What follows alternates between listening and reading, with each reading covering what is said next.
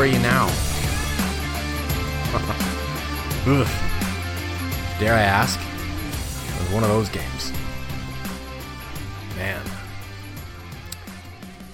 Uh, your Montreal Canadiens lose 5 0 to the Ottawa Senators.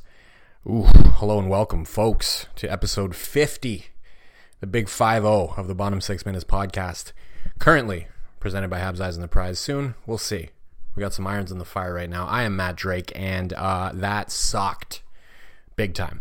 And it was the first of a back to back against Ottawa. Not the kind of back to back that you're used to, two and two, right? It's not like they're playing tomorrow night. It's not going to be until Tuesday. But we got two games against the Senators there. And uh, as an opener, that was definitely not super encouraging for what we're going to see on Tuesday night. But, you know, they get a couple of nights off to regroup, uh, see how they come back. We saw the debut of Owen Beck in the NHL and with the Montreal Canadiens in the regular season uh, up on an emergency recall. Definitely going to talk about him uh, after the recap there. But uh, let's get into the recap. All right, we got to do it. Uh, five goals against, not going to be super fun for me or for anybody listening. That uh, and, and, unless you didn't watch the game, then maybe you want to hear, you know, how things went, uh, how they ended up getting scored on. But if you watched it, uh, you know as well as I do, it was not a very entertaining affair for the Habs fans out there, and uh, might not be super entertaining to recap either. But anyways, I'm going to give it a go. Um, right off the bat in that game, I felt kind of good off the start because within the first two minutes, you could hear audible "Go Habs, Go" chants, which is kind of a hallmark of games in Ottawa. We know Habs fans travel pretty well. Um, we travel pretty well almost everywhere in the league. Certainly uh, in a building that's only about two hours away from Montreal. Yeah, Habs fans travel fucking fantastic to Ottawa. It's very easy for us to get there from Montreal and uh, they were there in droves. But you know, the first period, um, I would also say equally encouraging as the Go Habs Go chance that you were hearing in the first two minutes. I mean, it was pretty back and forth. And the Habs were definitely getting to the slot more, getting the better chances. If you took a look at natural stat trick after the first period, the heat map for shooting showed a nice block for the Habs right in the low slot was where they were getting their chances. But Anton Forsberg and net for the um, for the Senators was fantastic. Uh, Samuel Montembeault was very good net for the Habs as well. The shots were actually 10 to 8 in favor of the Senators. Again, Habs were getting to the slot more. The Senators were getting more rubber on net. So really, I call that first period a wash. And it was a wash on the scoreboard as well. This is 0 0 after 20 minutes. Zip, zip. But in the first 30 seconds of the second period, Ottawa gets a two on one. Uh, Arber Xhekaj kind of blows a tire, catches an edge in the neutral zone, falls down leads to a two on one with Alex DeBrincat and Ridly Greig. DeBrincat keeps it. That's a smart decision. He snipes it off the post and in, makes it 1 nothing. Montreal would get the first penalty of the game in that second period. Uh, literally a nothing play where Mike Hoffman gets called for hooking. Um, I didn't see anything there. It was a ridiculous call. Uh, but the Habs managed to kill it off. But then, as soon as they kill that off, they get another 10 ply call in favor of the Senators. This time, Kirby Dach just touches Jake Sanderson like on the shin pad, and he does a fucking Superman dive into the air, almost face plants himself on the ice trying to sell a call to the ref. And guess what? He did a pretty good job selling that call because the ref made the call. He bought it. And um, this time, the Senators cash in. So I guess uh, goes to show there are some rewards for diving out there, kids. Uh, Ridly Greig on the power play. Makes a really nice cross slot pass over to Claude Giroux, and he makes it two to nothing. And then shortly after that is Claude Giroux again. This time he's actually trying to find Ridly Greig in the slot. Uh, he's throwing a pass again down and cross slot, and it bounces off of Arber Xhekaj's skate and directly into the net. Real rough period for Arber Xhekaj. Just a heck of a lot of bad luck for him. And it's 3 0 for the Senators. That's your score after 40. Not a whole lot going on in the third period. Certainly nothing to suggest that the Abs are going to storm back into this game, but they're not playing bad. Um, it was just kind of a, mostly a nothing period all the way to the end. And then at the end of the period, Habs get a power play. They go six on four, but they just can't get anything going. They get a couple of chances, but eh, it wasn't very inspiring. Like at one point, they had a cycle going up between Rem Pitlick and Mike Hoffman up near the top of the circle on the right hand side of the zone.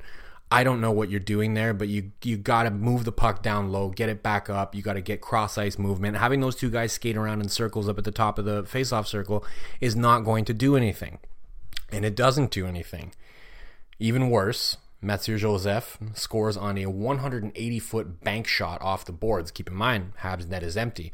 Joseph just kind of banks it, and he's just looking to get that puck down the ice and clear it, but it goes in, and that makes it 4 nothing. And then just to add insult to insult, Derek Brassard uh, gets a late weird one where it's like a Hail Mary sky shot pass that lands weirdly and fools Justin Barron a little bit. It gives Brassard a breakaway and he snipes top corner. 5 nothing is your final. Yuck. Not a fun game to watch as a Habs fan. I think we all need a little positivity after uh, going through that terrible game. So I'm going to start with your silver lining of the night, and I, I, I think everybody knows where I'm going to go with this one. I got to give it to Owen Beck. Um, I'm not going to sit here and pretend that he had, you know, the this crazy dominant effort for an 18 year old playing his first NHL game or anything like that. I'm not going to oversell it, but what really stood out for me with Owen Beck is that he did not look out of place. He had a chance actually in the second period at one point where he got the puck right around his own blue line. He goes all three zones really beautiful skating. He's mixing in some solid crossovers to gain himself some speed, uh, showing really good puck protection, really nice edge work as he comes in on the offensive blue line as well. Gets a shot off, misses a net. You know, some of that fine tuning, it comes with more experience in the NHL.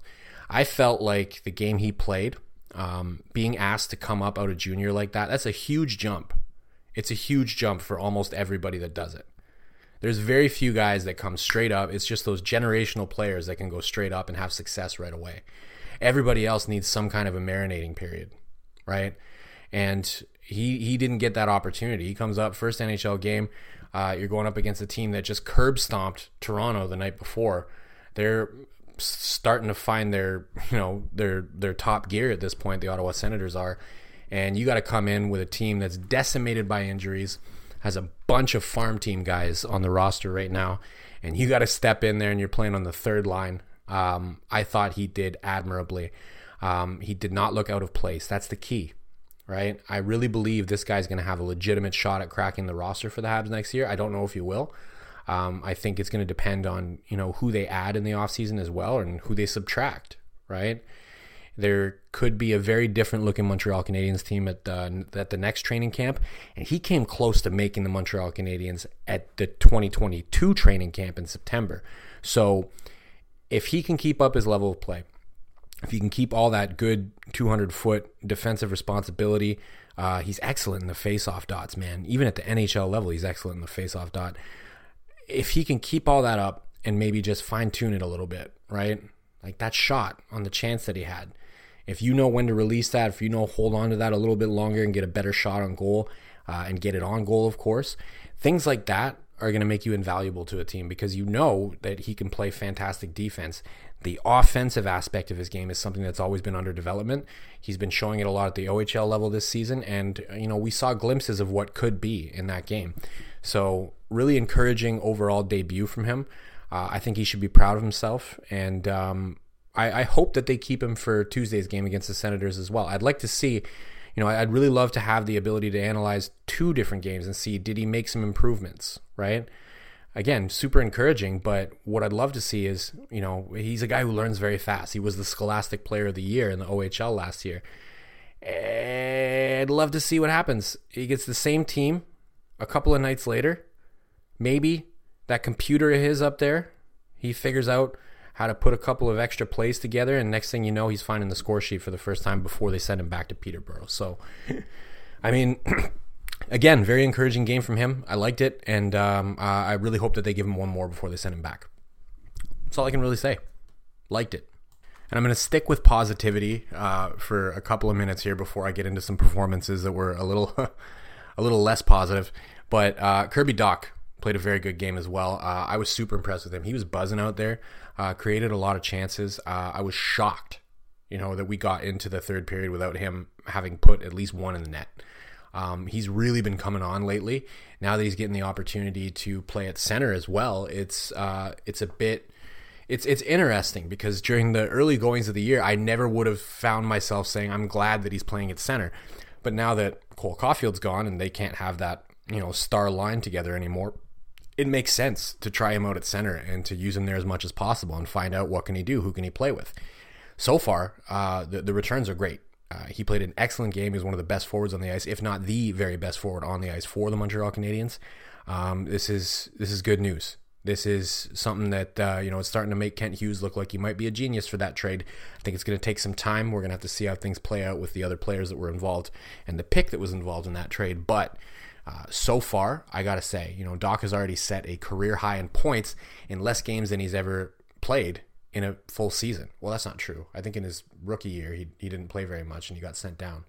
But the, the point being, he's set a career high in a career low amount of games. So it's it's going well. Uh, the trade's looking good, and uh, that is a very good sign for the rebuild. I would also like to single out Evgeny Dadonov and Mike Hoffman. I actually thought they played quite well. Two guys who I'm kind of hoping are trade bait when the deadline rolls around. Uh, Mike Hoffman, I've been hard on him this season, and uh, you know he got that bullshit penalty in the in the first period. That's not his fault. That's the refs making up a call for whatever reason.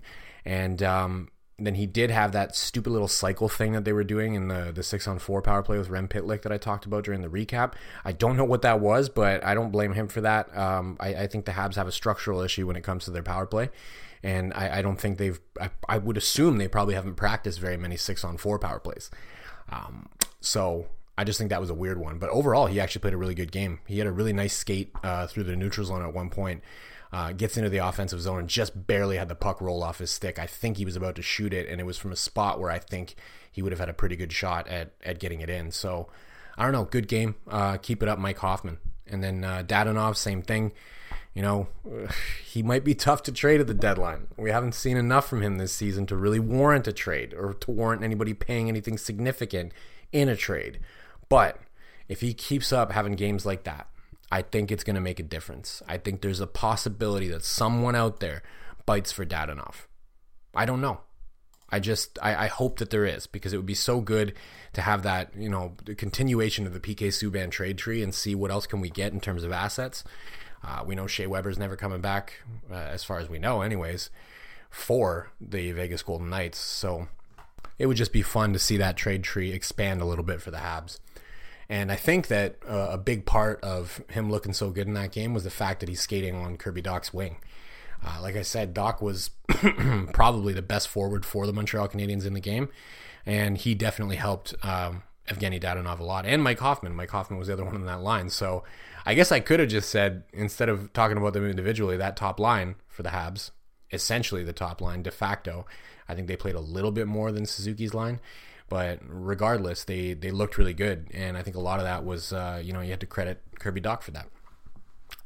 What I didn't like, so let's get into the performances that uh, concern me a little bit, and we'll start with Mike Matheson. Um, I don't know what's going on with him lately. He's been really up and down. Like he's had some games where I, where I, I look at him and I go, wow, you know, he's.